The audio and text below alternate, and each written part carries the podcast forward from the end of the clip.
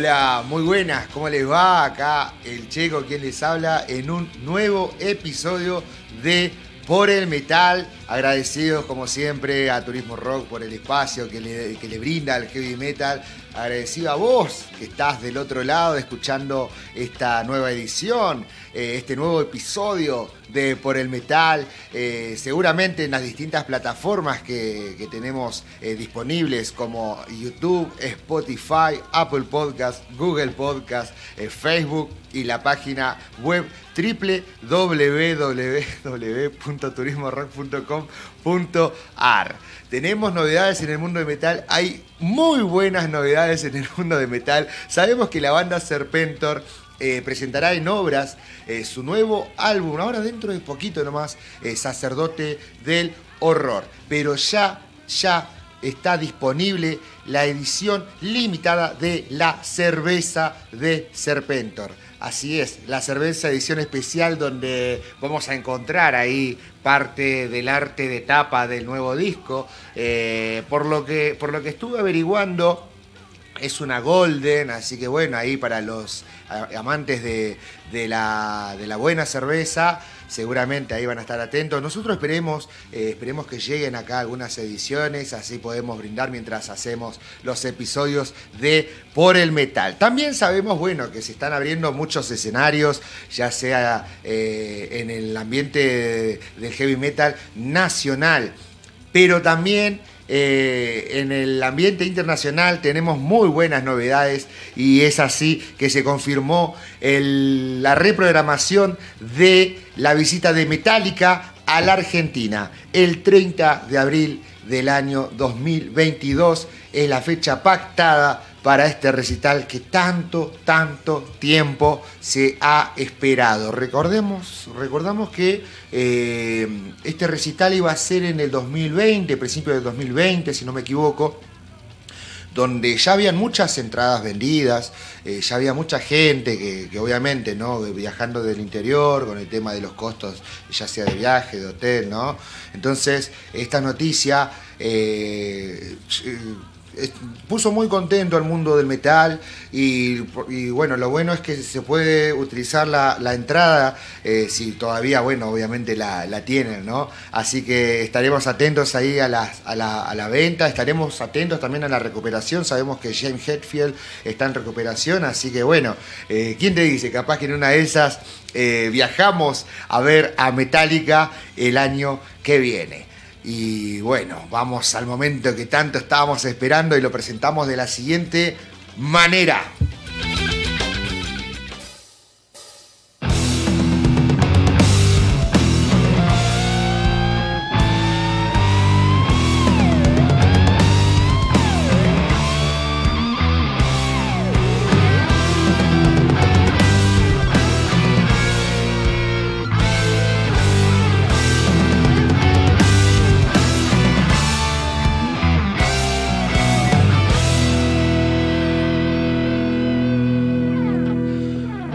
Cuando hablamos de bandas emergentes que mantienen viva la cultura del metal, del rock pesado, es inevitable no pensar en los gauchos de acero.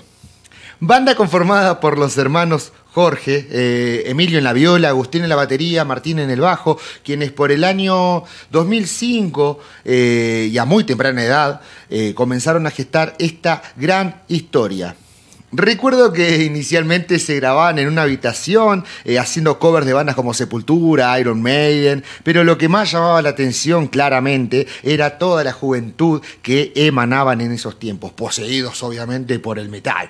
Eh, fueron furor en las redes de aquel entonces, pero su salto masivo se dio gracias a la participación en talento argentino, como también, bueno, menciones en diferentes medios de comunicación, no solo eh, nacionales, sino del mundo.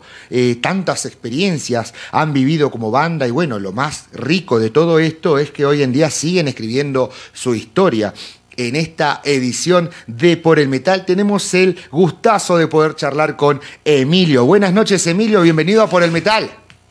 Hola amigo Checo, ¿cómo va todo por ahí? ¿Todo bien? ¿Se escucha bien? Sí, se escucha perfecto. Qué lindo escucharte, Emilio. Vamos, igualmente, amigo. ¿Hace cuánto que, que no nos cruzábamos y bueno, para mí un placer poder compartir eh, todo lo que pasa con la banda, con vos.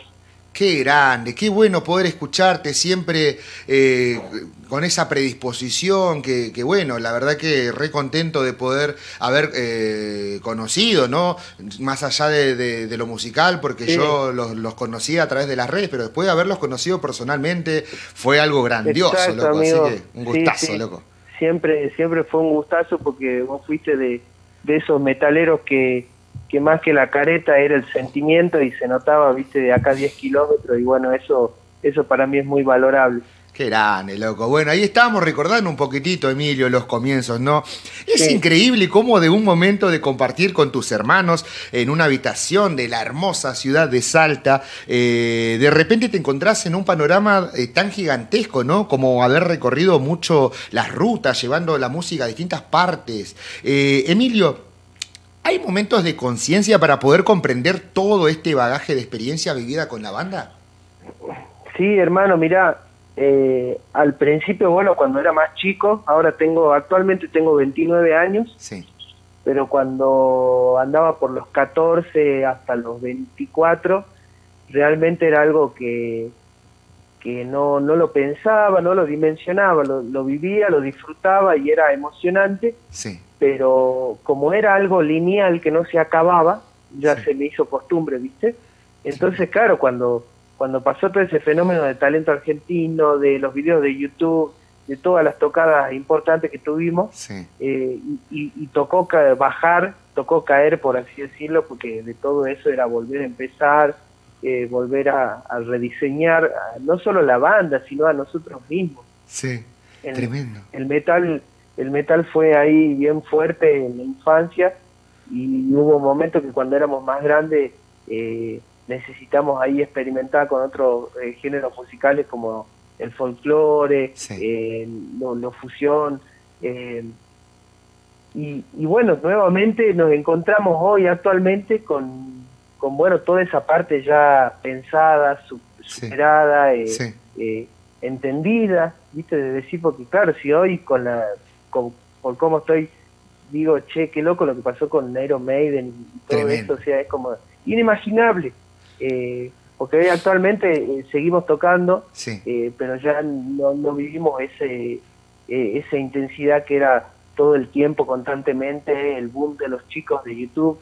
Ahora, ahora estamos en otra dimensión, por así decirlo, y, bueno, pues ya encontrados y, y ya sabemos que para dónde queremos ir.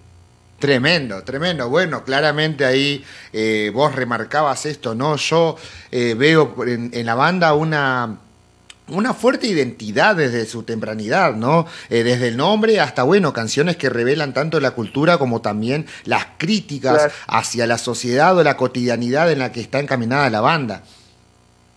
Sí, mi hermano, yo creo que, que toda esa cotidianidad es se dio por bueno por, por, por cómo se cómo vivimos cómo cómo la, la vivimos acá. Sí. Eh, pasó mucho mucho boom hubo con la banda eh, pero sin embargo nosotros seguimos con nuestras vidas iguales viste en, la cuestión por decirte económica. Sí. entonces nunca nunca flayamos eh, otra cosa que no sea la realidad viste y lo que nos toca vivir de, de, bueno la cuestión social y del dinero eh, pero bueno, sin embargo dijimos, che, eh, justamente vos dijiste de la identidad, dijimos, che, ¿qué hacemos? ¿Seguimos con la banda? Bueno, seguimos. Che, ¿y qué nos gusta hoy? Y hoy nos vemos de repente con, viste, eh, el folclore, al palo. Antes teníamos, teníamos cositas, pero, pero yo me acuerdo que mi ídolo era Rubén Patagonia en ese ámbito folclore. Pero después, viste, no le daba bola al folclore en general. Y nos fuimos metiendo, metiendo, metiendo, metiendo, hasta que hoy, bueno, eh, eh, llegamos a un punto en donde dijimos, che, hagamos un disco con esto, eh, con heavy metal y, folclore, pero hecho así bien, bien mucho más picante que lo otro. Y, bueno, nos metimos en ese viaje para darle identidad justamente a esto que estamos haciendo, para que para no no no no caer en más de lo mismo porque hubo un momento de la banda que nos pusimos a experimentar porque no le encontrábamos la vuelta, ¿viste? Decíamos, pucha, hacemos este riff, pero esto ya está hecho, esto ya está hecho, esto ya está hecho, y veníamos con el cansancio también de, de, tocar como locos todo, todo el, todo tema de metal, y aparte teníamos eso, viste, que eh, nos gustaba el black metal, el death metal, el, el power metal, el heavy clásico, entonces hubo un momento que dijimos, eh, probemos otra cosa, hicimos un par de experimentos y, y hasta que encontramos folclore como el fuerte junto al metal y dijimos, bueno, vamos, ahí va. Entonces, bueno, este disco que viene eh, se llama El otro lado del monte.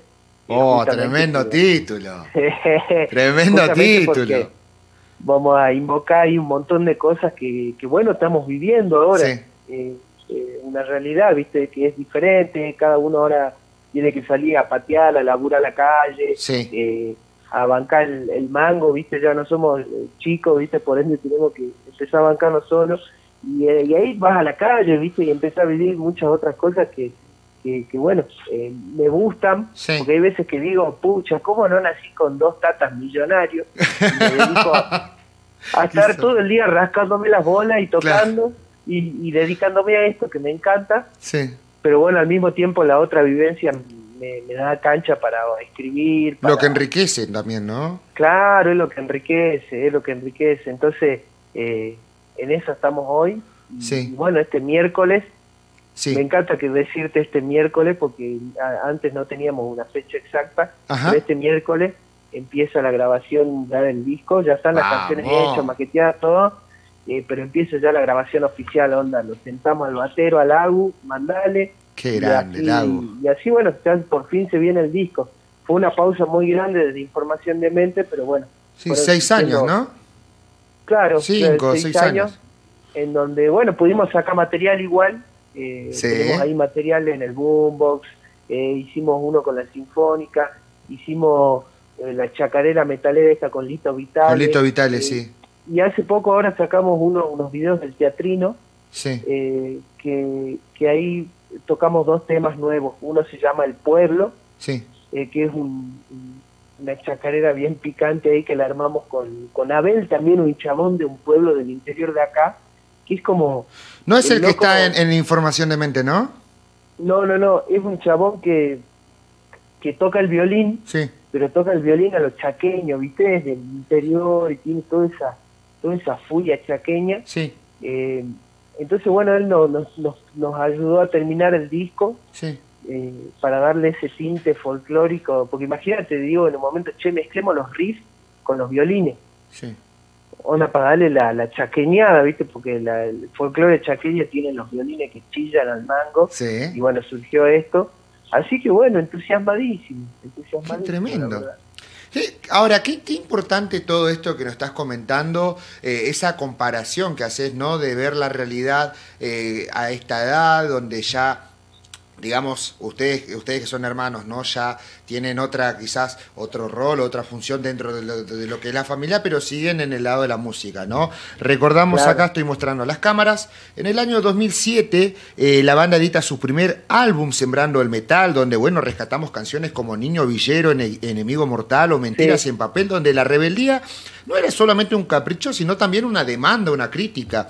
Eh, Emilio, ahora que, nos comentabas esto, ¿cómo fue transformar toda esa realidad en tan temprana edad, no? Bueno, fue un viaje, mirá, justamente ahí nombraste Niño Villero. Sí. Y es una canción que, que en ese momento la vimos así.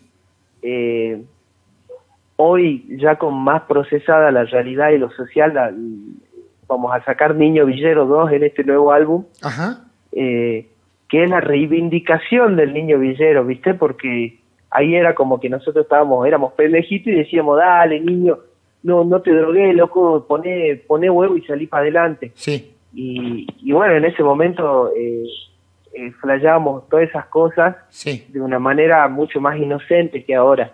Hoy en día, si tengo que hablar de alguien que está... Eh, porque justamente el niño villero era el que se drogaba, o sea, así lo habíamos puesto al eslogan de la canción. Y claro, hoy en día me doy cuenta que el porqué de un montón de cosas y digo, che, la puta madre, ¿por quién carajo soy yo para victimizar a alguien que es un héroe en la sociedad muchas veces, que sale adelante con, con todas las trabas, igual sale adelante y va a laburar, ¿viste? Entonces dijimos, bueno, hagamos Ángel de Fuego, eh, que bueno, eh, va a ser como la, el, la parte 2 de Niño Villero con una conclusión mucho más sólida en, lo social. Y, y, bueno, todo ese disco me, me, me flashea porque estaba también amaneciendo, que era una queja de a la escuela. Sí. Eh, mentiras en papel, que era todo este mambo de, las campañas, viste, que llenaban de papel cuando hacían campaña los políticos. Sí. Y, bueno, acá por ejemplo lo que pegaba era enemigo mortal el tema de la época invernal, la cantidad de casas que se incendian o gente que se muere por, el, por el gas, viste. Y, y ustedes a tan temprana edad, sin embargo, hablando con una fuerte, una fuerte historia. Tal cual, porque ahí, ahí eh, la verdad que mi viejo tuvo mucho que ver también porque eh, siempre al, llevarnos en un concepto de música, que la música diga algo interesante, eh, íbamos por esos lados. Y desde la inocencia de ser chico le encaramos, porque había momentos que le decía a mi viejo, che, la verdad que no sé, que nunca escribí nada, no sé cómo escribí, me da vergüenza, no sé. Y, era una cosa de meter coraje, ¿viste? Mi viejo, metele, metele, metele, a ver, ¿qué no te gusta? no me gusta ir a la escuela, y bueno, escribí de eso, y eso que no te gusta, y no me gusta esto que están ahí poniendo los políticos llenando de basura la ciudad, y bueno, escribí de eso. Eh, entonces, ahí me, ahí me di cuenta que bueno, iba por, por ese lado la, banda. Eh, hoy, en día eh, encaramos lo mismo, lo social, pero con un tinte también mágico y fantástico de, lo que es el, folclore, la cuestión de las, de las leyendas, los rituales, la poesía. Entonces, eh, creo que fue, fue avanzando eh, esta, esta banda y, siento que es muy valorable que estemos juntos porque la verdad que han pasado tantas cosas, idas y vueltas, subes y bajas, eh, cosas lindas, cosas feas, que, que hoy en día creo que nos encontramos en los momentos de, disfrute y, de la, y de la vara, viste, decir, no, no nos interesa un carajo pegarla, no nos interesa un carajo si si vamos a vivir esto o no, eh, nos concentramos en que la obra que hagamos eh, pase algo con nosotros y obviamente si le llega a la gente, pero boom, pero ya no estamos con esa especulación pelotuda que, que nos trabó, ¿viste? Porque en el momento estábamos en bola y dijimos, a ver, flayemos eh, metal con rap, bueno, ahora flayemos un acústico, bueno, a ver, ahora hagamos este homenaje al rock nacional, bueno, entonces íbamos probando, ¿viste? Pero al pedo. En nuestro lugar siempre fue el metal. Entonces dijimos, bueno, estamos acá, muchachos, lo sentimos. Eh, no podemos, evidentemente, no podemos ser una banda romántica o una banda para, para hacer pop. Entonces, loco, sigámosle metiendo con gaucho acero, eh, con folclore y metal, que es lo que hoy nos mueve la sangre. Y nos va a mover la sangre hasta los últimos días porque ya experimentamos tanto justamente y, que, que dijimos, bueno, eh, es acá, eh, en la esencia. No, y justamente hablando de esas experiencias, ¿no? Eh, en esa época el ascenso era muy repentino, muy rápido, capaz que también a, la, edad que tenían ustedes era como algo bastante, eh, como muy, a ver, muy intenso, ¿no? Llegaron a telonear a grandes bandas nacionales como también internacionales, eh, pero a mí personalmente lo que más me impactó fue tirarme la zapada con Bruce Dickinson, reconocido vocalista de Iron Maiden, por supuesto. ¿Hay alguna anécdota de, esa, de ese encuentro? Porque está el video ese donde están tocando, creo que de Trooper, creo que era. Sí, de Trooper. Sí, hay 80.000 anécdotas de cómo, de, eso, eh, porque realmente fue algo que comenzó como una joda, ¿viste? O sea, imagínate, estamos en mi casa, un día normal, eh, cada uno en, la suya, todos pendejos, y a mi viejo le llega un, mail en inglés diciendo que él era Sam Dan, que era un director de cine y que estaba recopilando imágenes porque algún día quería hacer un documental ahí del metal latinoamericano y que aprovechando que venía Argentina y todo eso, eh, se iba a llevar material.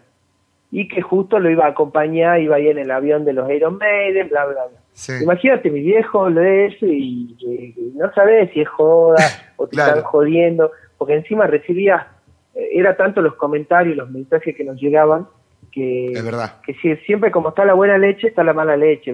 Y, envidia había un montón.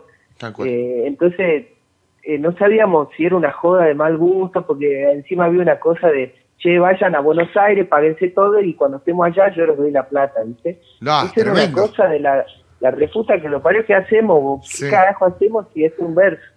La cuestión es que pasó así, fuimos, y aparte mi viejo no tiene guita, viste, era como ir a Buenos Aires, era un super lujo. Eh, llegamos, vamos a un hotel, me acuerdo, de dos mangos. Sí. No, nos quedamos y claro, pasa un día, no nos llama, pasa otro día, no nos llama, ya se acercaba el show, nada. Se hace el día del show, nos llaman a primera hora. Eh, sí, que acá está, que hola, soy mm, eh, Marina, la traductora. Sí. Eh, yo voy a estar encargada de ustedes, así que vayan al Hotel Sheraton y lleven los instrumentos. y, y lleven batería, todo, que ahí pagamos todo. Y claro, onda, che, pero ¿de dónde puta sacamos una batería y amplificadores? Nosotros trajimos la guitarra nomás. Sí. Entonces ahí se da algo muy loco, porque meses antes habíamos eh, eh, estado, nos invitaron a cerrar un, un show, un concurso de banda en la trastienda. Sí. Y ahí lo conocemos a Jorge Duriet, que Jorge Duriet es el que cantó con Miguel Cantilo, que juntos hicieron la marcha de la bronca.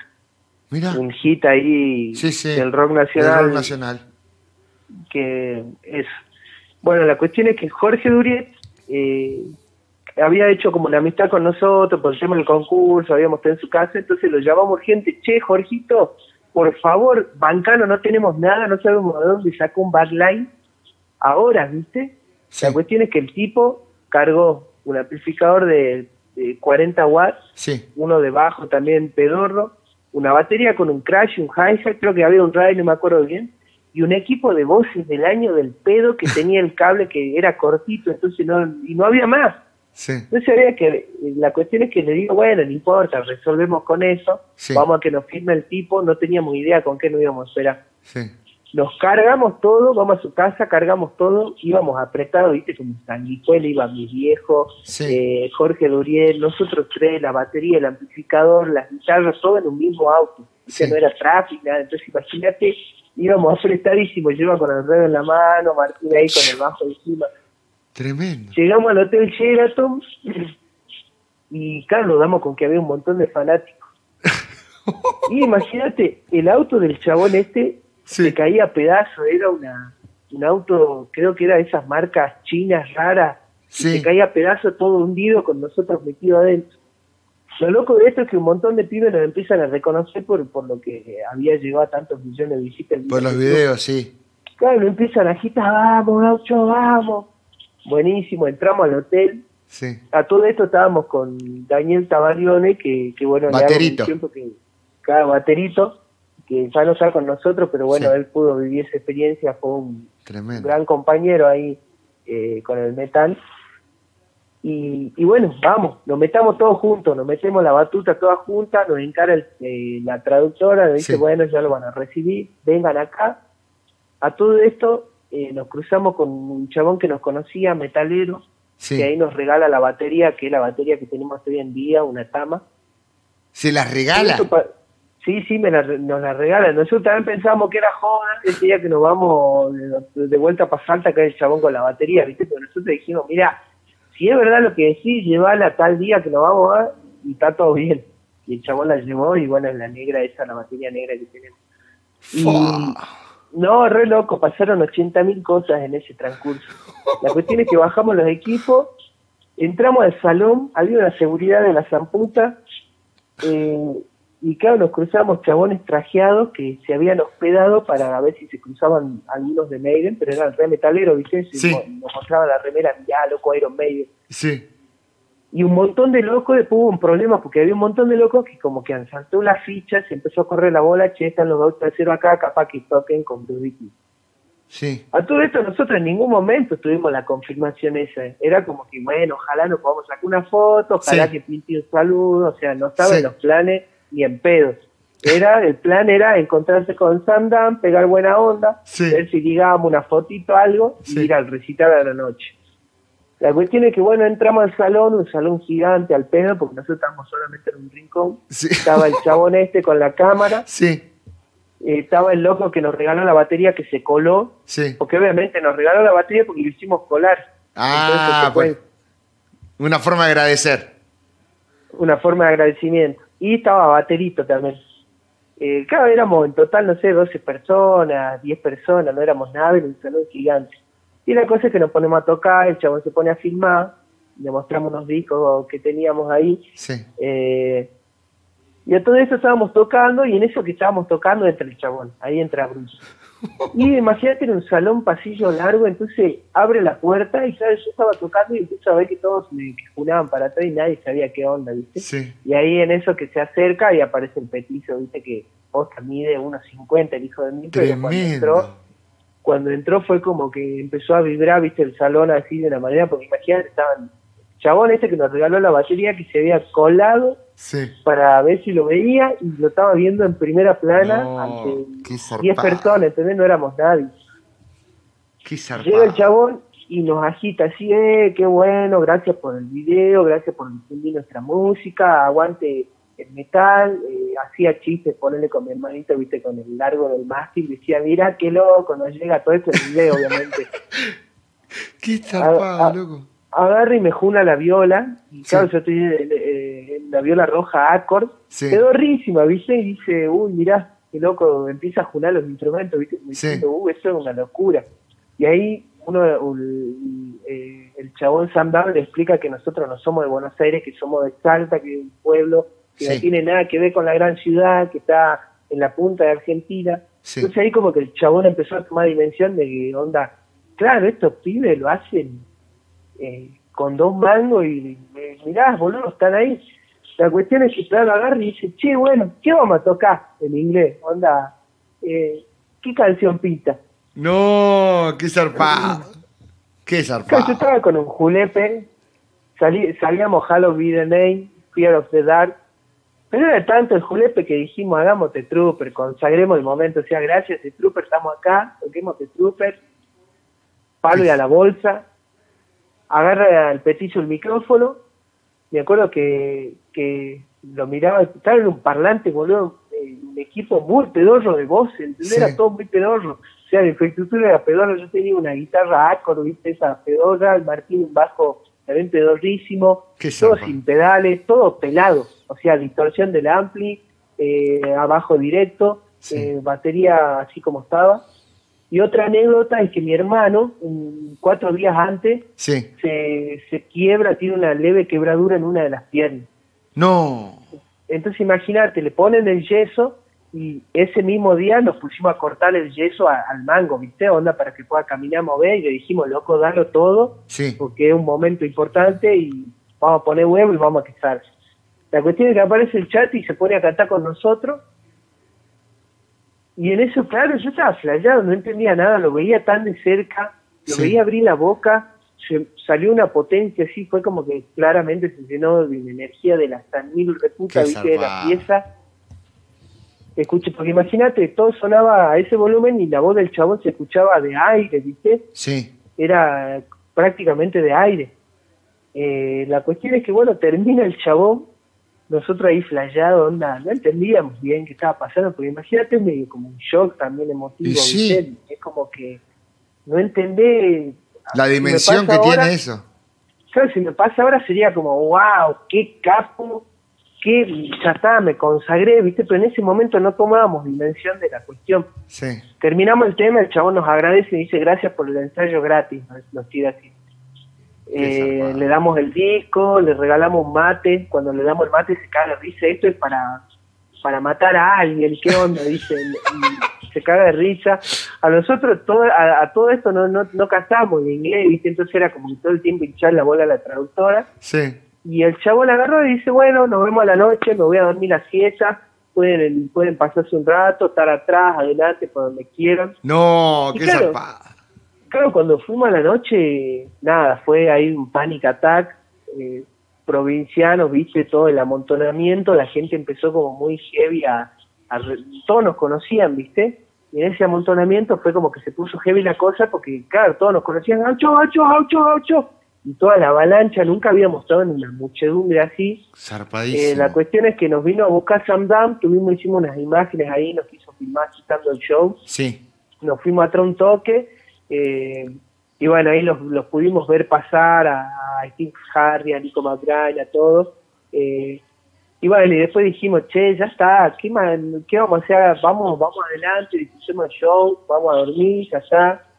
Eh, y acá viene la segunda anécdota, que esta no sabe nadie, es tremendo, mirá, te la, te la cuento por primera vez. A ver, a ver. Salimos de ahí, salimos del show, todos así mambiadísimos, porque imagínate, todo el mundo nos conocía. sí. Re loco.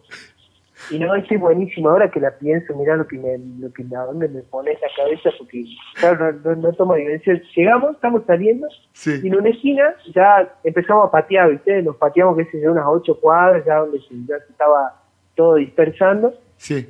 Y vemos que había gente amontonada y, y vemos bien. Che, el Piti. El no. Piti, no, sí, boludo, no puede ser. El Piti, listo, vamos a encararlo. Vamos, lo vamos a encarar mi viejo, mi vieja y nosotros tres. Sí. Entonces agarra a mi viejo y le encarga y dice, che, boludo, los pibes hoy tocaron con, eh, con Bruce Dickinson, no sé qué, ¿viste? le, contaba al Piti. Sí. Piti estaba recontrapuesto. Piti primero dice, me caí de la moto, loco, me caí de la moto. Y tenía posta lastimada la gamba, con sangre. Re loco esto. Hay una foto, hay una foto que ahí, ahí la tengo, está subida ahí en mi Facebook. La cuestión es que eh, me cuenta y el chabón nos mira así. Chabón, tocaron con Iron Maiden, chabón. No, qué loco. ¿Y de dónde son? ¿De Salta? No, qué loco. No, él agarró la dimensión que ustedes todavía no podían asimilar. Claro, y, y entonces agarra a mi vieja y agarra y dice, sí, Piti, tenés que ir a Salta y cuando vayas vamos a, te voy a hacer unas empanadas. Y ahí el Piti la mira a mi vieja y le dice, yo como de chiquito. Y ahí como que nos quedamos así medio torcidos, viste, todo así, dijimos, bueno, listo, ya pasó, y nos fuimos, viste, gracias Piti, nos vemos, hicimos la foto y nos fuimos al carajo, y quedó para siempre esa anécdota también de decir, el delirio también del chabón me cortaba así, viste, con una mirada así, dijimos, bueno, listo, gracias Piti, nos vemos, y no, fue a esa la verdad que una anécdota todo en, el mismo día. Sí, sí, la debería escribir, debería contarla, la verdad que ahora que me doy cuenta, porque conocerlo a Bruce Dickinson y a Pete en el mismo día. En el mismo día, ¿no? En, el, mismo día, chabón, sí, muy no. Qué zarpado. Bueno, así como vieron experiencia como la, que está contando, la verdad que, eh, bueno, eso por ejemplo no, no, la encontramos en ningún lado. Eh, ya sea escrita o en, en, otra entrevista, y bueno, está buenísimo poder compartir estas eh, anécdotas. Eh, también de seguro hubieron momentos de tensión o quizás algún que otro encontronazo con gente, bueno, que por su edad o por su temprana trayectoria pensaron que podían sacar algún que otro eh, provecho perdón, de, ustedes. ¿cómo, ¿Cómo logra sobrevivir la banda a todos estos obstáculos? Y más siendo, bueno, una banda del interior, como bien estabas explicando vos, ¿no? Que constantemente viajaba y se encontraba en festivales masivos. Ahí tiene mucho que ver ahí tu viejo, ¿no? Sí, creo que, que pasa por, por ser agradecido también, ¿no? De, de, decir, che, loco, la verdad que, o sea, está bien, hoy en día tenemos que, tenemos que salir a buscar laburo de otra cosa, sí. la mano no viene fácil para vivir de la música acá en Salta, sí.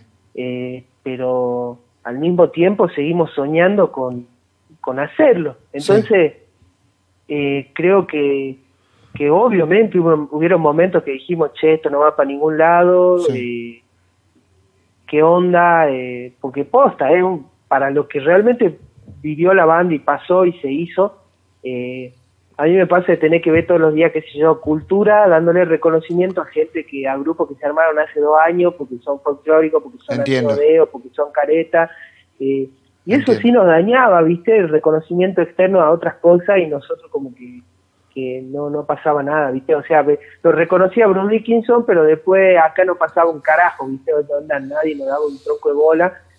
Eso se habla un poquito ahí en información de mente también, ¿no?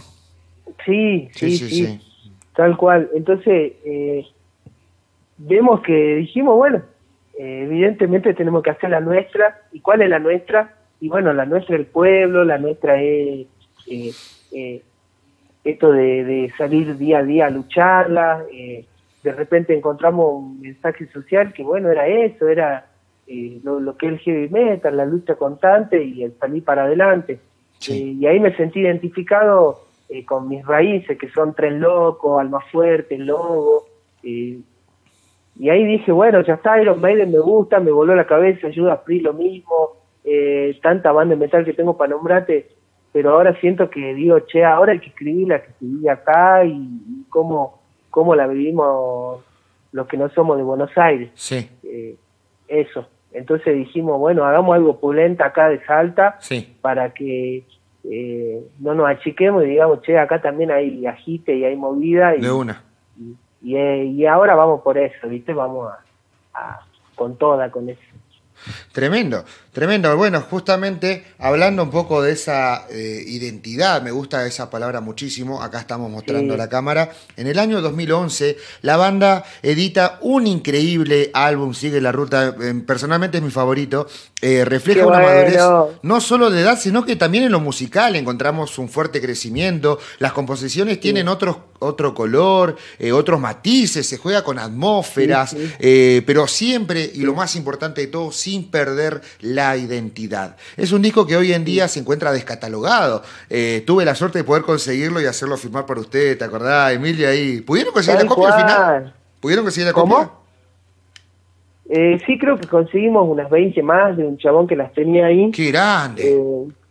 Eh, así que está. Pero sí, me, tal cual vos lo dijiste, descatalogado, ¿viste? Sí. Y, creo que, que hoy en día sí muchas veces peleo con eso, ¿viste? Con, con, con el bajón. Sí. Eh, de, de, porque, de decir, che, boludo, éramos re pendejos, lo grabamos nosotros, lo hicimos nosotros solos, o sea, fue así ponernos nosotros mismos los micrófonos, nosotros mismos mezclarnos, nosotros mismos masterizarnos. Sí. Y de decir, puta, qué poca bola se le dio al disco ese, eh, de renegar un poco con eso. Sí. Pero bueno, al mismo tiempo eh, puse la traba, los límites y dije, loco, lo hago por pasión, lo hago y la vida es generosa, si tiene que pasar algo lindo que pase y si no pasa nada, ya está agradecido por todo lo que me hizo vivir. Y ahí lo cierro porque si no, eh, entraba todo esto que vos decís, de los conflictos, las cuestiones de decir, che, eh, de sentirse usado, de sentirse sí. Y, dijimos, no, loco, no, no, sigamos haciendo la nuestra, porque creo que ahí está el secreto de, de las cosas, ¿no? La perseverancia que a pesar de que todo vaya en contra, vamos igual para adelante. De una. De una, no, es un disco increíble, se puede sentir todo el calor, la energía, la, elevación volcánica, le digo yo a veces, ¿no? Que genera el paisaje del norte. Eh, ya desde el inicio, ¿no? Ese ambiente que parece una procesión, todo este trabajo de producción independiente. Eh, ¿Cómo fue buscar ese sonido tan particular ahí, ya que estamos hablando directamente con los protagonistas de la producción? Y bueno, si estás satisfecho hoy en día o cambiarías algo.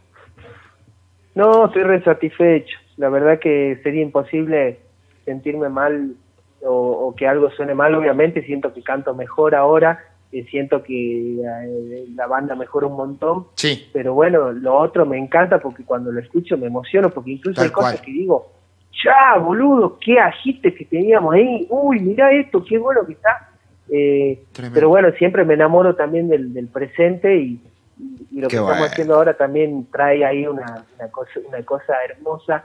La producción eh, de audio también eh, avanzó, viste, ya tenemos una salita más, más empilchada, con mejores micrófonos, mejores cosas. Qué zarpado. Eh, siempre están los amigos, viste, que ponerle yo hasta el día de hoy no me pude comprar un amplificador valvular, viste, eso sí reniego, digo, la puta madre, tanto que toqué 15 años con la viola no me puedo comprar, pero tengo amigos, viste, que siempre están ahí, saben lo que es sacrificio, nos prestan las cosas, entonces se hace posible, viste.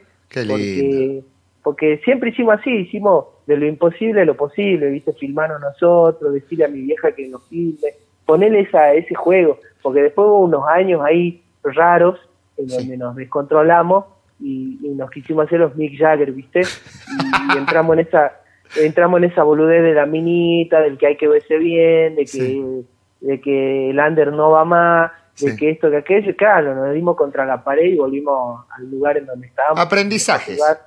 Aprendizaje, claro que no me lo no me lo juzgo porque, claro, como bien vos decías, no tuvimos tiempo de, vivir eso. Sí. Eh, mayormente uno agarra una viola y toca mil cosas hasta que descubre el metal o, va probando. y nosotros, viste, fue así de, de raíz y, y, bueno, es la raíz algo que no, no, no se puede ir, por eso seguimos haciendo esto y no perder el eje, la raíz, y no perderla. no perder el eje. Eh, ponerle, tengo otro proyecto también que, con la música eh, uno solita que se llama Iguana, Iguana. ahí hincho, hincho las bolas eh, con, con los delirios que a mí me gusta, viste, de temas experimentales y todo eso, eh, como para descargarme también. Porque, mucho del rock progresivo, ¿no? Claro, mucho rock progresivo.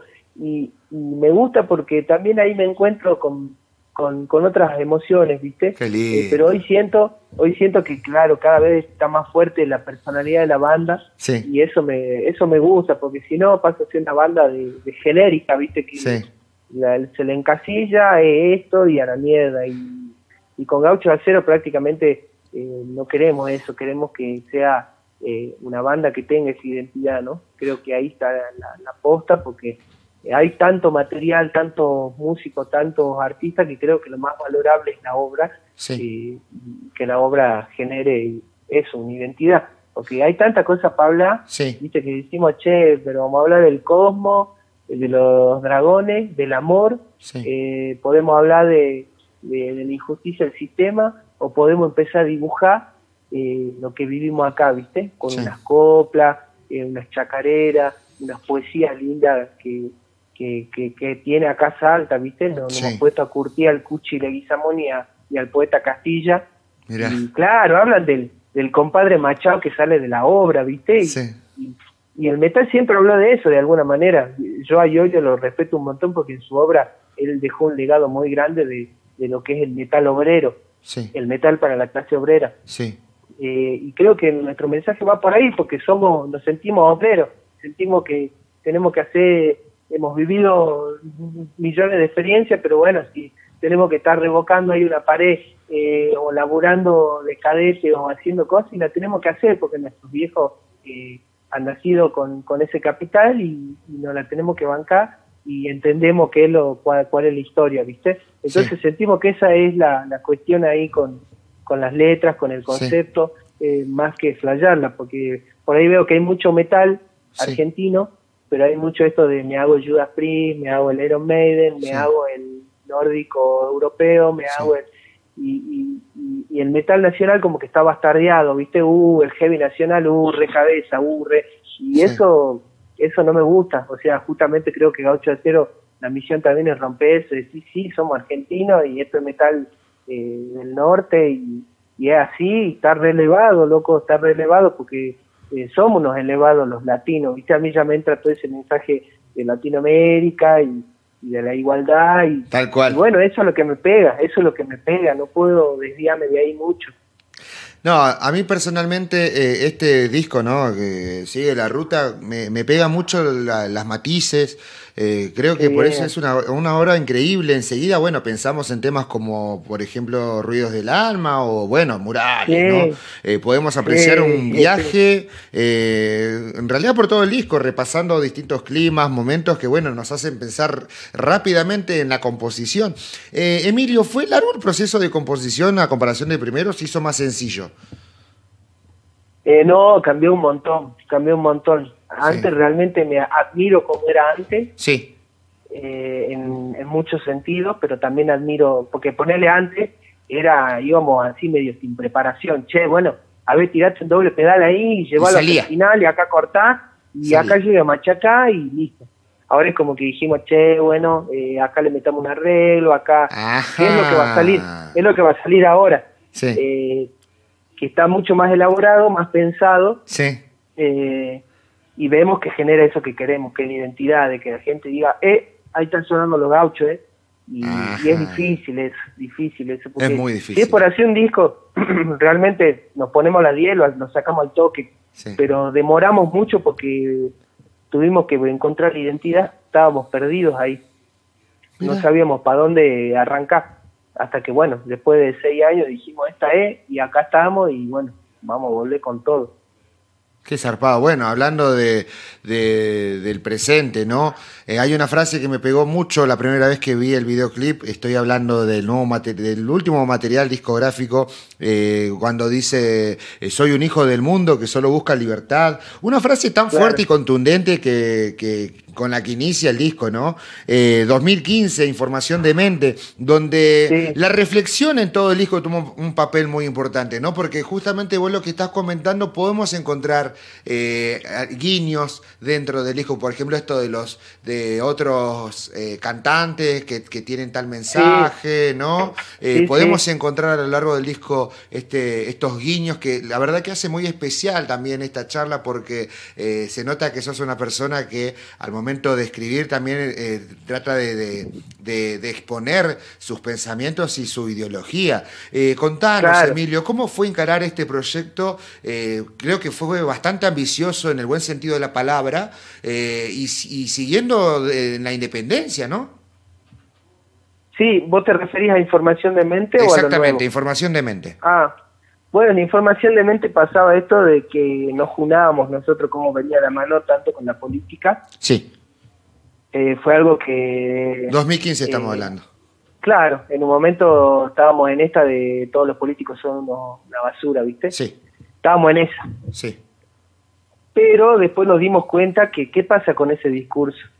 Ahí ese discurso para mí tiene una trampa porque es verdad, sabemos que todos los políticos son una cagada, sí. lo sabemos, sabemos la corrupción, sabemos de las masas, sabemos de todo eso, está claro, y que están en muchos partidos de, diferentes voces, o sea, no es, no es solo eh, que, el macrismo lo tiene y el peronismo son todos santos, no.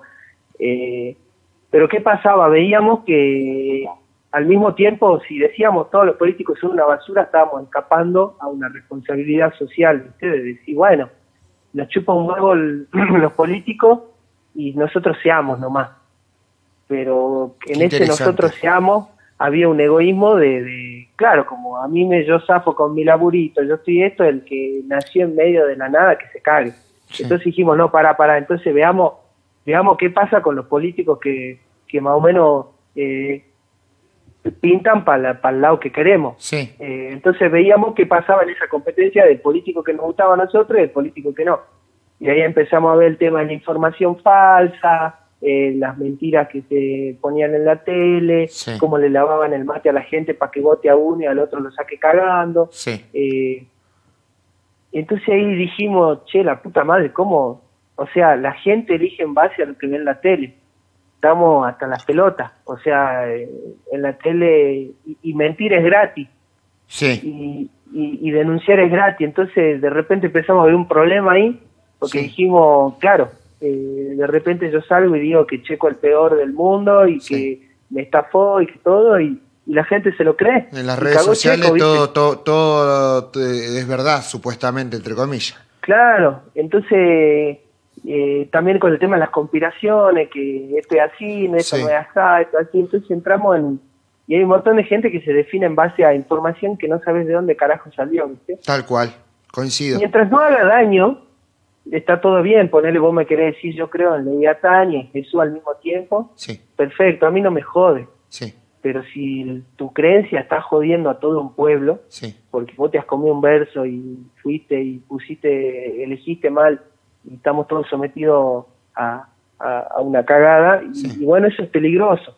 Y a esto voy con el pobre contra pobre, de, de, los famosos pobres que se creen eh, que forman parte de unos ricachones y, en realidad son los boludos, ¿viste? Son eh, el mismo esclavo, él, mismo pegándose con el látigo, ¿viste?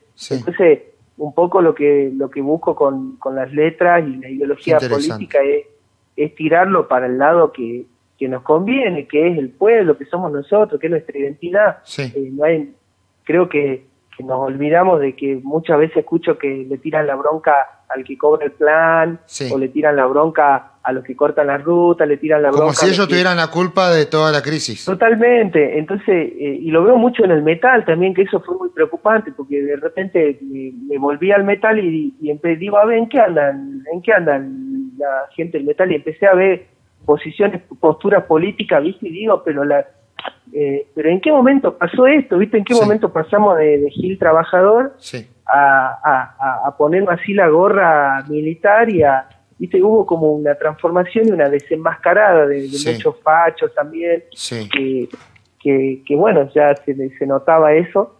Entonces ahí dije, eh, ya, qué, qué loco, qué loco encontrarme con esto, porque no, no lo tenía en cuenta. Para mí el metal éramos todos iguales y estábamos todos en la misma, y cuando empecé a ver esa división de, nada, Tren Loco, los de Tren Loco son zurdos, eh, no, Iorio es facho, no, este evangelista y tira este de Macri, este de Cristina, este es un hippie. Este... Y dije, la puta madre, ¿en qué momento pasó esto? Porque, loco, se suponía que estábamos todos en la misma rueda, eh, bardeando lo mismo y entendiendo que eh, hay que ayudarlo al marginado. El marginado hay que darle una mano. Y de repente, bueno, empecé a ver todo ese quilombo de, cuestiones políticas y dije, no, bueno, yo me quedo de la vereda en donde, vamos, se va a luchar por una igualdad y acá eh, nadie más que nadie, ninguno es más gil que el otro. Eh, yo ponerle, a mí me cuesta hablar así a boca suelta y decir a los chorros hay que cagarlo a tiro, ¿viste? No, no, o, a los villeros y a los cumbieros son los ignorantes de mierda. No, no puedo hablar con la boca suelta así porque eh, tengo que entender que los privilegios en los que yo nací y, en la situación en que nacieron ellos y cómo el sistema también los va chupando, ¿no? eso del sistema te chupa. Yo muchas veces quiero pirarme, pirarme y me absorbe, ¿viste? Y si me piro, eh, me quedo sin guita, sin laburo, eh, me termino escabeando la vida. Entonces digo, mierda, es difícil encontrar el equilibrio. Hoy creo que es muy difícil hablar de, de, un concepto así de, heavy metal como, como era antes, que era una hermandad grande. Hoy es como que hay muchas pelotas desacomodadas y hay una división tremenda, ¿viste? También con la crítica hacia el argentino eso me duele mucho porque por ahí veo eh, cómo lo, lo, hacen de goma a, los Malón, a, a, O'Connor, viste, con el tema de que hacen los tributos al Tano Romano. Y, y, me duele una bocha porque muchas veces eh, la gente no ve la realidad del otro lado, viste. A mí me pasó de verlo al Tano Romano sin un mango, haciendo flete en una camioneta hecha, hecha pelota, tocando en la vereda para 20 monos. Sí y si de repente el loco puede hacer unos mangos y vivir de lo que lo hace feliz y de lo que él fue parte, porque acá no estamos hablando de que él no fue parte, él puso la casaca y dio la cara para que Hermética sea lo que fue, eh, sea lo que eh, fuese, eh, fuese lo que fue. y de repente viene uno de afuera y viste, estamos todos ahí enloquecidos, ay, bravo, cobren dólares, no pasa nada, aguante el de afuera, viste, y al de adentro lo hacemos acá. Y, eso no me gusta, con Orcas tampoco me gustó cómo se los ninguneó, entonces cuando empecé a ver toda esa gilada en el metal dije, no, loco, yo de acá me aparto un toque porque eh, siento que posta somos unos pelotudos, o sea, ¿qué, qué, onda? Eh, ¿De qué se trata esto? ¿De quién la tiene más larga y quién es más true o, de quién realmente hace esencia eh, la verdadera filosofía del metal que la hermandad y darle la mano al otro y velar por el bien del otro? Entonces, de alguna manera me separé de, todo, de, todas esas cuestiones eh, ideológicas, políticas y de los quilombos, porque también me pasa de que entro un posteo, ponele que sea de Mario Yan y está a favor de esto. Eh, voy a otro de yo, está en contra. Entonces, digo, bueno, me voy a parar de mi vereda y lo voy a, voy a decir mi mensaje como la veo yo, porque si no quedo pegado, quedo pegado a los mensajes de cada uno, ¿viste? Porque Iorio piensa así porque tuvo un mambo en el mate que solo Iorio sabe. Eh, Miguel Roldán de Logo piensa así porque él, tuvo un mambo que él lo sabe. Eh, Corbate carajo piensa así porque tuvo un mambo familiar de chiquito que nadie sabe. Entonces es muy difícil pegarse a esos personajes, ¿viste?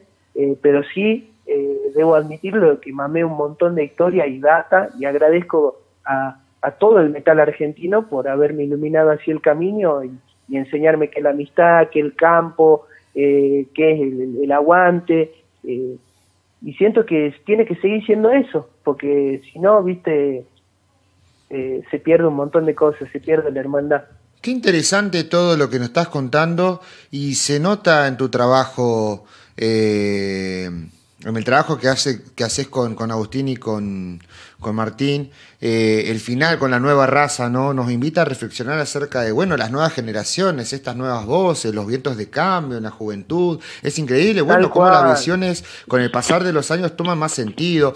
Por ejemplo, yo sé que yo sé que sos un gran admirador de Charlie García y gracias a personas como vos es que, bueno, eh, yo, por ejemplo, puedo apreciar el arte de este loco de la música sin entrar en el prejuicio de que hace otra música diferente a la que a la que me gusta a mí, ¿no? Creo que, eso, eso, no es, eso si no entra en un quilombo porque es como andar paranoico y re duro todo el tiempo, anda, no, al kiosquero de la vuelta no le voy a comprar porque la, la, cerveza la acaricia antes de meterla al freezer. A este, a este no lo voy a ver porque este me compra eh, al vecino que es policía y entra en una que, que se pierde la esencia, cuando en realidad eso no se mide, eso se vive. Qué interesante todo esto. Vos, no te levantás con un manual de cómo tenés que ser, vos ya sos así, viste.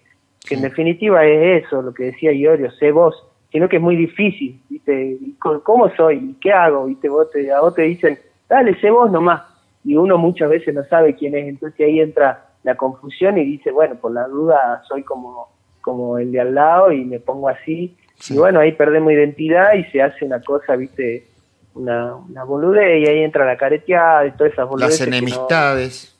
las enemistades y, y es una cagada porque me he peleado con mucha gente y me he bardeado con mucha gente del metal por, por estas cosas, ¿viste? Por, por esta manera de ver de verlo como una cosa autoritaria y que si no está en la jaula esta, no sos parte, ¿viste? Y, y eso no se puede, no se puede. Es como decir, no, no, no, no, no sos macho si, si no te cortó un dedo, ¿viste? Y no, no, pasa por ahí. Creo que, que, que el mensaje es otro. Eh, ponerle ahora queremos grabar el disco y se le toca a todos los barrios bajos. Y, y, no nos interesa si va el público metalero, nos interesa los lo que están ahí ahora, ¿viste? Eh, si los metaleros nos quieren venir a ver, pero una masa, y si la mayoría de las veces están, y yo súper agradecido, pero si no está, eh, creo que el metal se trata de eso, de abrir la puerta y decir, che, acá hay otra voz, loco, vení a escuchar, y no y ya se viste decir, no, acá somos los metaleros, vos no, vos no entrás y cagate, loco, seguir el algo. Porque eh, cortar la oportunidad, viste, cortar la oportunidad de que esa persona eh, se meta en un mundo que, que nos encanta y que está bueno y que sabe. Como que tratemos de recordar cómo empezamos nosotros también, ¿no? Tal cual, sin no, es que viste uno eh, nace, llega al mundo y de repente ya tiene la remera de, hermética puesta. Ni en pedo, ni en pedo, ni en pedo. Aparte porque bueno, ya está claro que eso no... Eh, a mí me encanta la pilche, me encanta eh, todo el agite del metal, más vale.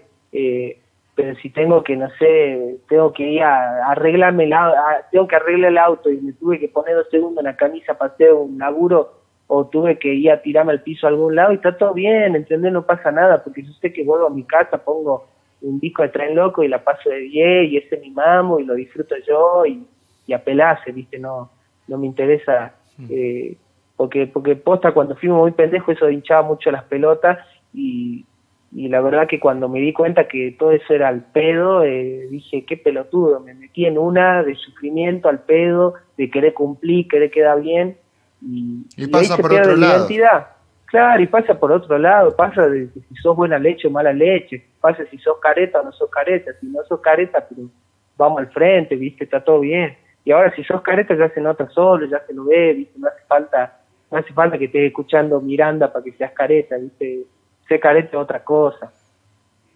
Qué interesante todo, toda esta charla y y bueno, a mí también lo que me, me, me gusta muchísimo de, de, los gauchos es esto de la independencia, ¿no? La independencia en el mundo artístico, eh, que tiene miles de pro, como por ejemplo, bueno, un contacto más directo con el público, eh, el momento de interactuar con las obras, la gestión de las producciones, el poder escoger el camino sin presiones, eh, tantas cosas más, pero también, bueno, acarrea contras que parecen ralentizar el viaje del barco, bueno, el cual el, barco de los gauchos de acero viene hace mucho muchísimos años ya.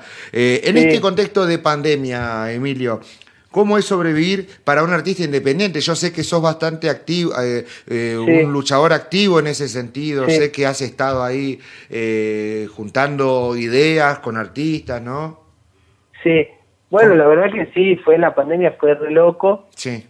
Porque, claro, de, nos quedamos quietos y, y justo estábamos en una época en donde mi hermano estaba en Buenos Aires, porque ahí hubo un parate de dos, tres años, cuando mi hermano se fue a vivir a Buenos Aires, el más chico, eh, que veníamos sin tocar mucho, sin generar, yo estaba como componiendo, probando cosas, y, y como que la pandemia vino al pelo porque empecé a, a ir también a un lugar ahí en, acá en Vaquero, un pueblo de acá de Salta, que en donde nos juntábamos con un par de artistas más a, con, junto a un señor grande que se llama Chacho Siufi, en donde el tipo, nada, nos juntamos, reuniones así como, como artísticas a hablar del arte. Eh, che, bueno, la pandemia, se acabó el público, pasó esto, eh, ya no va más el mensaje este, ya no va más. Y creo que fue una linda oportunidad para pulirnos, ¿no? Eh, yo empecé a, ir a teatro, es como ir a... Digo teatro porque es un teatro ahí, es como una casa que tiene el tipo, hecha teatro. Sí. Pero no es teatro de hable parate, es más del mensaje, ¿viste? Che, ¿qué estás diciendo? Estás hablando de la sociedad, bueno, tenés que, te la babanca, tenés que gritar así, tenés que decir así, listo. Eh, vos, ¿qué estás hablando? Tal cosa, listo. Tenés que pararte bien, así, listo, va. Y es como darle forma a la identidad. Sí. Y con este tipo, bueno, ya los dos años de la pandemia estuvimos ahí, yendo ahí, que en donde, bueno, hay correcciones, mira, te pongo ejemplo para que te dé una idea de qué te hablo. Por ejemplo, voy y me dice, a ver, cantate una canción de Los Gauchos. Sí. Entonces yo agarro y digo, tranquilo, despierta, el gaucho que... Entonces ahí el tipo me frena y me dice, pará, pará, pará, loco, pará. Vos estás diciendo que tranquilo despierte el gaucho y estás gritando. Entonces me empieza a acomodar, me dice, esto, ponelo acá. Entonces son correcciones de ese tipo que van acompañados de, del mensaje y la voz, ¿viste? Sí. Eh, y bueno, estuvimos practicando eso un montón, estuve tomando clases de canto, eh, estuve jugando unos juegos en la compu que hacía mucho que no hacía eso, ¿viste? Porque siempre estaba ocupado con algo y dije, volví a mi infancia también un poco. Oh. Eh, buenísimo. Eh, y, y respecto a lo económico, eh, fue un tema, hubieron unos fondos ahí, bueno, eh, me inscribí en el IFE, que eso me dio una remano. Eh, y, y después, bueno, eh, haciendo ahí un par de laburitos, viste, me, pasa de que, que yo me habla ponerle un chabón, me pasó algo bien loco, un chabón de China, que tiene una, un grupo de malambo en China. ¿De malambo? sí, y necesitaba, encima se llaman golden, golden, como gauchos de oro, así, o gauchos brillosos, no sé, y son un grupo de baile y me, me pidió ahí unas editadas de unas canciones, qué sé yo, y bueno, por ahí salían esos laburitos, y con eso fui tirando. Y aproveché, como te digo, para acomodar la cabeza y esperarlo a mi hermano, sí. que vuelva a instalarse acá en Salta, porque estuvimos tocando con él a la distancia y era medio, medio loco eso, porque había una tocada y era él venirse de Buenos Aires, tocar, volverse ahí, eh, no teníamos, no estábamos teniendo mucho contacto. Mira. Eh, y bueno, fue esa. Entonces creo que fueron muchas las cosas que tuvieron que ver con también ese receso entre comillas, porque igual seguimos produciendo, estuvimos produciendo, viste, salieron videos en vivo, salieron varias tocadas, salieron, salió material, eh, eh, ¿cómo se dice? Que dice en inglés fit, pero es material con alguien, hicimos uno con un chabón que se llama Genaro, invitado, y otro con eh, un loco que se llama Leonardo Villada, eh, después, bueno, salió esto con Lito Vitale, después hicimos uno con Baglietto, que fue bien loco, eh, y, bueno, fuimos probando, fuimos probando ahí y hasta que, bueno, estamos en este momento clave que es el presente que, estoy esperando a que sea miércoles para empezar a grabar las baterías. Qué zarpado. Bueno, ahí ya nos eh, nos tiraste un adelanto, el nombre del otro lado del monte, ¿era, no? Sí. Increíble ese nombre. ¿Nos podés adelantar, por ejemplo, cuántos temas van a ser? Eh, bueno, van a ser eh, ocho canciones. Un buen número. sí, tuvimos ahí un tema porque dijimos, che, hacemos doce, no, hagamos ocho bien hechos. entonces, bueno, vamos a hacer ocho. Eh, y es un, un, disco que, bueno, va a hablar un poco de la mística del, del monte. Sí. Eh, porque en todo este tiempo también estuvimos flayando ahí el monte y, y, muchas cosas bien locas que tiene la naturaleza. Sí. Eh, como el temazcal, no sé si alguna vez escuchaste hablar de eso. No. Eh, que es un ritual que es como un sauna en donde se ponen unas rocas calientes. Sí. Todo esto se hace en una cueva oscura. Sí y, se hace como un rezo a, la tierra, a, la pacha. Y, es como entrar al vientre de, al vientre de la madre y, purarse, ¿viste? Sudás como loco, es una cosa, un ritual impresionante, oscuro, con canto. Después el tema este de, bueno, los montes, ir al río, flayarla ahí con, con el fuego. Ahí hay mucha mística, porque dijimos, Pink Floyd tiene el otro lado de la luna, nosotros tenemos el otro lado del monte, ¿viste? y siento que siguen eh, la ruta, habían explorado un poco estos campos, ¿no? con Salamanca, selvas. Sí, sí, tal cual. Eh, ya eh, íbamos tirando puntas, pero en ese momento estábamos más vírgenes. Ahora como que ya la tenemos ahí más, Hay una cancha. curtida. Claro, estamos más cancheros con eso y dijimos, no, es porque no puedo, te nos caga de gusto perdernos en el monte, así un fuego, está ahí guillado, eh, nos caga de gusto hacer eso. Entonces dijimos, bueno, eh, hablemos de esto que nos pasa acá, de los rituales que hacemos acá. Eh, eh, entran muchas cosas psicodélicas también que están buenas, que no son psicodélicas, en realidad son conexiones con la Pacha. Eso del tema escala, un viaje mental, viste, que... Eh, Qué zarpado. Que, que, son ancestrales, que lo hacían nuestros ancestros. Eh, tenían sus rituales ellos, porque imagínate si no se morían infelices, eh, está haciendo lo mismo. Eh, entonces, creo que hablar de todo eso hace que, que bueno, eh, tome una identidad propia de, la tierra de, la que vivimos, en la que vivimos. Yo me acuerdo cuando eh, creo que fue en Belcebú una fecha que tocaron, eh, presentaron, una de las primeras veces que presentaban este temazo Salamanca, y vos tuviste la, el, momento antes de, de, entrar, digamos, todo el riff y los machaques, eh, que, empezaste eh, con el canto de que hace Rubén Patagonia, de acá, de el canto mapuche. Y fue increíble porque enseguida me remonté acá a mis tierras y yo me, acuerdo que se me cayeron un par de lágrimas me acerqué así, te tiré la mano y dije, loco, vamos, che. Sí, me acuerdo, me eh, acuerdo. eso, es hermoso, loco, porque encima ahora como bien lo decís vos, ¿no? Ya con, con otras miradas, con experiencias sumadas. Eh, también, bueno, me imagino que así como vos nos contás, me imagino que Agustín y, y Martín eh, están en la misma secuencia, ¿no? Están en, la misma sintonía. Eh, porque ustedes se, se, nota bastante la conexión, y no, no es de hace un par de años, se nota que, que siempre estuvieron así, bien conectados. Qué bueno, qué bueno.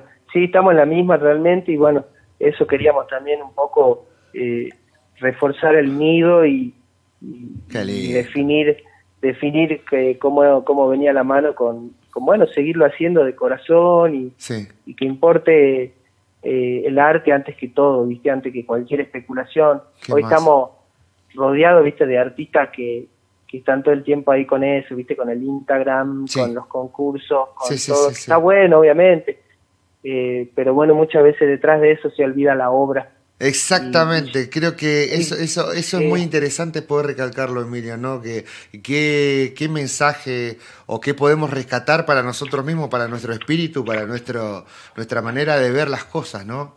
Claro. Yo lo noto eh, mucho en, información de mente eso, de que me invita, cada tema tiene esos detalles, loco. Es buenísimo. Sí, sí, qué bueno.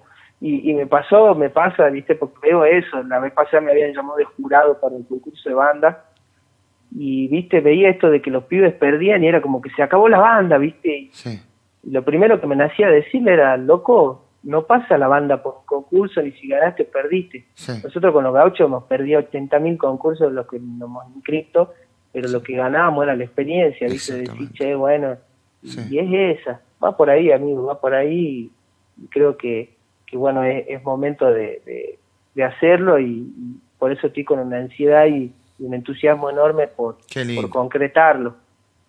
No, se nota, se nota que, que vos, eh, eh, Agustín y Jorge, bueno, Agustín ya, eh, me acuerdo la primera vez que los vi en vivo. Sí. No, qué, qué, cómo le pegaba la batería, chabón. Esa batería sobrevivió, pero de pedo, me acuerdo. En el anfiteatro allá en la San Martín. Fue de pedo sobre esa batería. El, Agustín, un animal en la batería, una bestia. Me encanta cómo le pega al chabón. Me encanta. Le sigue pegando igual, ¿no? Sí, sí, obvio, ah, obvio. sigue, sigue, sigue siendo la mole. ¿Qué más? es, un, máster, sí, sí, lo bancamos. lo bancamos al agua y, está bueno eso. Está bueno que cada uno tenga también su personalidad. Exactamente. Y cuidar eso, ¿viste? No querer cambiar nada y dejar que las cosas muy bien. Sean como, sean sinceros, sean Muy bien. Sí, eh, opino, eh, coincido totalmente. Bueno, Emilio, hay gente ahí escuchando del otro lado y, así como nos brindaste tantas, tantas anécdotas, tantas experiencias, creo que esto fue bastante enriquecedor porque vemos más allá de la música que hay también una... Eh, muchas experiencias ¿no? que, que uno también las puede tomar y las puede llevar a reflexión. Eh, ¿qué, mensaje le, le, das a la persona que está escuchando acá el programa? El, y, que aprenda a disfrutar, viste, que, que, aprenda a disfrutar de la vida porque siento que siento que son tiempos en donde está difícil disfrutar, viste, estamos con todo en contra, eh, en todo sentido, viste, está todo muy raro, muy en contra y está difícil y siento que eh, incluso hoy me pasó de que escuché una señora que, que estaba hablando con otra señora y, y decía, tenemos que dejar de preocuparnos por lo que no tenemos y, y, me gustó esa frase porque muchas veces no nos damos cuenta y tenemos tenemos todo lo que necesitamos, ¿viste? estamos bien. obviamente hablo por nosotros, seguramente hay gente que la está pasando mal y obviamente vamos a velar para que le vaya mejor, pero uno que tiene el rancho, está bien, tiene su familia, o está tranquilo, está sano, ¿viste? Creo que va por ahí porque es tan corto el lapso de la vida, yo nunca pensé que ahora el, el, año que viene cumplo 30, ¿viste? Y, por ahí me cuesta creer que, no sé, ya voy a llegar a los 30 y sé que soy joven, ¿viste? Pero me cuesta asimilar que haya pasado todo tan rápido. Qué loco, ¿no? Y encima tantas cosas que... Tanta gente que moriría por, por vivir eh, la mitad de lo que has hecho, ¿no? Todas las cosas que has vivido con, con, con los gauchos y todo lo que queda por hacer, ¿no? Eh, creo que, son, son muchas cosas, loco, que, que, uno lo ve desde afuera eh, y dice, fa, qué, qué, lindo sería poder vivir una experiencia así, ¿no? Creo que eso, y a mí, está A mí me hace bien, me hace bien también este tipo de entrevistas porque revivo todo eso y, bueno, me, me, hace bien porque lo disfruto, digo, che, qué, qué lindo lo que pasó y qué lindo poder compartirlo con, con vos, con, con la gente, porque porque te hace, hace sentir que todo es útil, todo lo que uno hizo, ¿viste? que no, no, es, no es en vano lo que uno pone de corazón y el esfuerzo que pone. Y eso, bueno, te lo agradezco muchísimo por, por permitirme sentir eso, que, que de eso se trata, de eso se trata. Tal cual, tal cual. No, yo creo que el agradecido eh, siempre, siempre fui agradecido con vos, con tus hermanos, con tu viejo, que también tu viejo es una persona que, que se nota, que, a lo lejos, ¿no? Que es una persona de muy buena leche, de, de, muchas cosas, que, de, mucho brindar, ¿no? Y eso me parece que es muy lindo, loco. Y poder transmitirlo a través del arte, creo que es lo mejor. Es lo mejor porque también queda plasmado, ¿no? Yo cuando la última vez que, no, que nos habíamos cruzado, que fue justamente para, para el disco este de Sigue la Ruta, para que me, lo firmen, eh, yo decía, fa, qué bueno que, quede plasmado en, algo físico como es un CD, ¿no? Un material que, les costó un montonazo, loco. Sí, costó un montonazo. Y ahí está. cada disco es un laburazo. Yo me acuerdo el día que lo presentaron, mirá, mirá, mirá, lo que me acordé ahora, Emilio. Cuando tocaron con el dragón y con Logos, eh, estaba el Pocho Metálica. Ese día lo presentaron, ya, el disco había salido, pero ese día lo presentaron físico.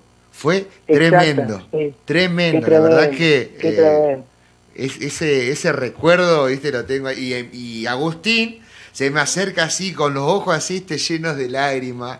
Eh, dice, mirá, lo logramos, mirá lo que hicimos, loco. Y fue re lindo.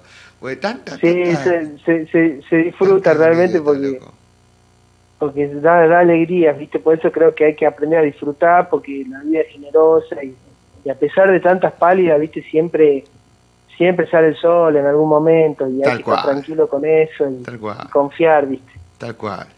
Qué, qué, qué buena charla, Emilio. La verdad que estoy muy contento. creo que, que, que cada, cada palabra uno la puede tomar, hacer reflexión y también ¿no? tener esto, estos momentos de, relajarse y poder escuchar al artista más allá de la obra, ¿no? Y eso es lo más interesante que tienen estos encuentros así.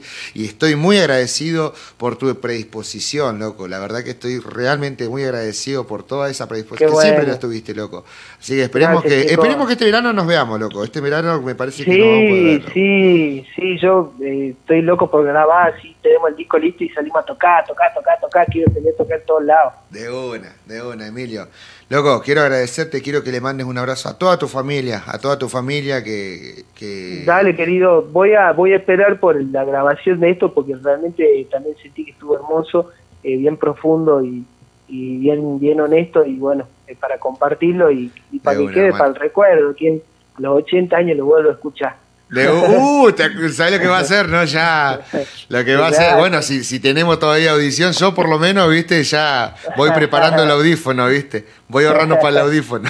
Seguro ya va a haber tecnología con Bluetooth, más Bluetooth todavía. más Bluetooth todavía. más Bluetooth. bueno, hermano, te mando un gran abrazo, loco. Te mando un gran abrazo. Otro para vos y, y gracias de corazón y bueno, serán dados los saludos y y bueno, espero que nos veamos pronto, hermano. Así será. Que compartamos ahí algo. Así será. Dale, mi viejo. Un cariño grande te mando, che. Saludos para todos y los tuyos. Salud, papá. Salud, viejo. Un abrazo. Y así pasaba la charla con Emilio Jorge de la banda Gauchos de Acero. Increíble todas las anécdotas, experiencias. Bueno, sabemos también que hay más por contar, ¿no? Acá tenemos los materiales, seguramente el que vendrá eh, del otro lado del monte, qué increíble título, qué increíble también todo este aprendizaje que, que, vamos teniendo en cada edición por el metal, ¿no? Encontrarnos con este, que que el artista, ¿no? Eh, que, tiene todo esto, hay más allá de la obra hay también otros pensamientos, otras maneras de ver y eso la verdad que me pone muy feliz. Quiero agradecerte a vos que estás del otro lado, quiero recordarte también que esta edición la podés encontrar en distintas plataformas como YouTube, Spotify, Apple Podcast, Google Podcast, eh, Facebook y la página web www.turismorock.com.ar, donde también vas a encontrar toda la programación de Turismo Rock, a quien estoy eternamente agradecido por el espacio, loco. La verdad que estoy re, re, feliz, loco. Siempre, siempre termino así. Eh, así que bueno, agradecerte siempre a vos del otro lado por estar acompañando esta nueva edición. Y bueno, será, será hasta la próxima edición seguramente. Eh, y acá estaremos haciendo el aguante eh, al metal, como siempre lo hicimos, loco. Aguante el metal, che. Oh.